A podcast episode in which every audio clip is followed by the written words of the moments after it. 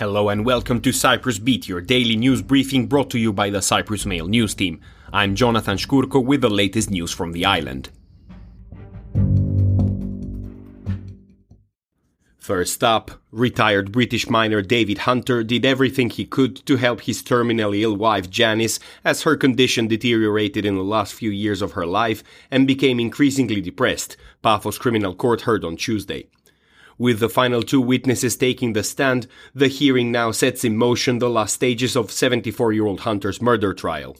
Helmut Kesting, a neighbor of the British couple, told the court that Janice often told us that her great wish was not to be taken to hospital, and I think that David made this possible. Hunter admitted to suffocating his wife to death in their Paphos home in December 2021 when she was 74 at the time. He has always stated that he did it to put an end to her suffering, as she was terminally ill with blood cancer. The final arguments to be put forth by the lawyers will be presented on June 22nd. Moving on, Cyprus must be cautious on the matter of sanctions as the country's credibility is being judged abroad, Attorney General Giorgos Savvides told reporters on Tuesday.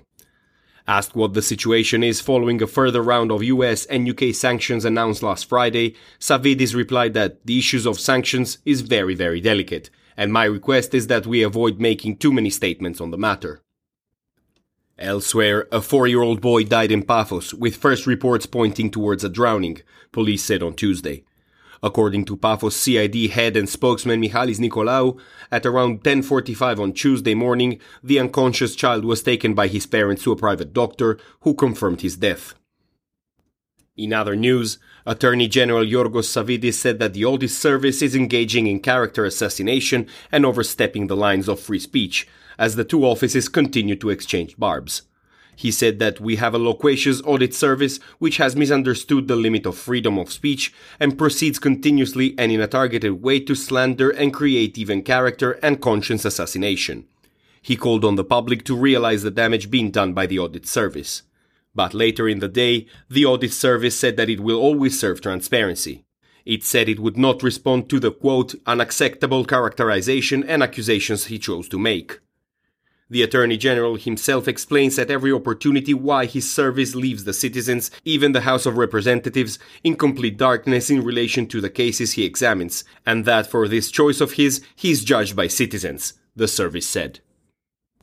Meanwhile, President Nikos Christodoulides pledged to gradually restore shift allowances and overtime pay for civil servants by 2025.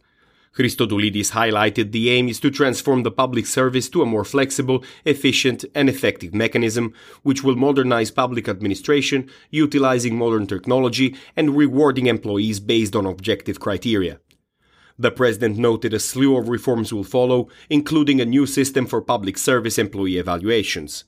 Similarly, the government is also working towards digital reforms and e-governments, where a number of tools will also become available to public employees to increase their productivity and improve the quality of services offered to the public. And finally, the Holy Synod said on Tuesday that gender is determined by the body's physiology, as it called on MPs to vote against a bill aiming to put an end to conversion therapies in LGBTQI people. The church explained that the bill banning conversion therapies, which are also carried out by the church, annihilates the right to religious expression. Far right party Elam, which want to exclude priests from the bill, welcome the church's intervention. Although the church does not have the ability to impose its position on people, it retains the right to express its opinion to advise the faithful, the Holy Synod said. Gender, it added, is determined by the physiology of the human body and is not an element of choice, self determination, or change at will.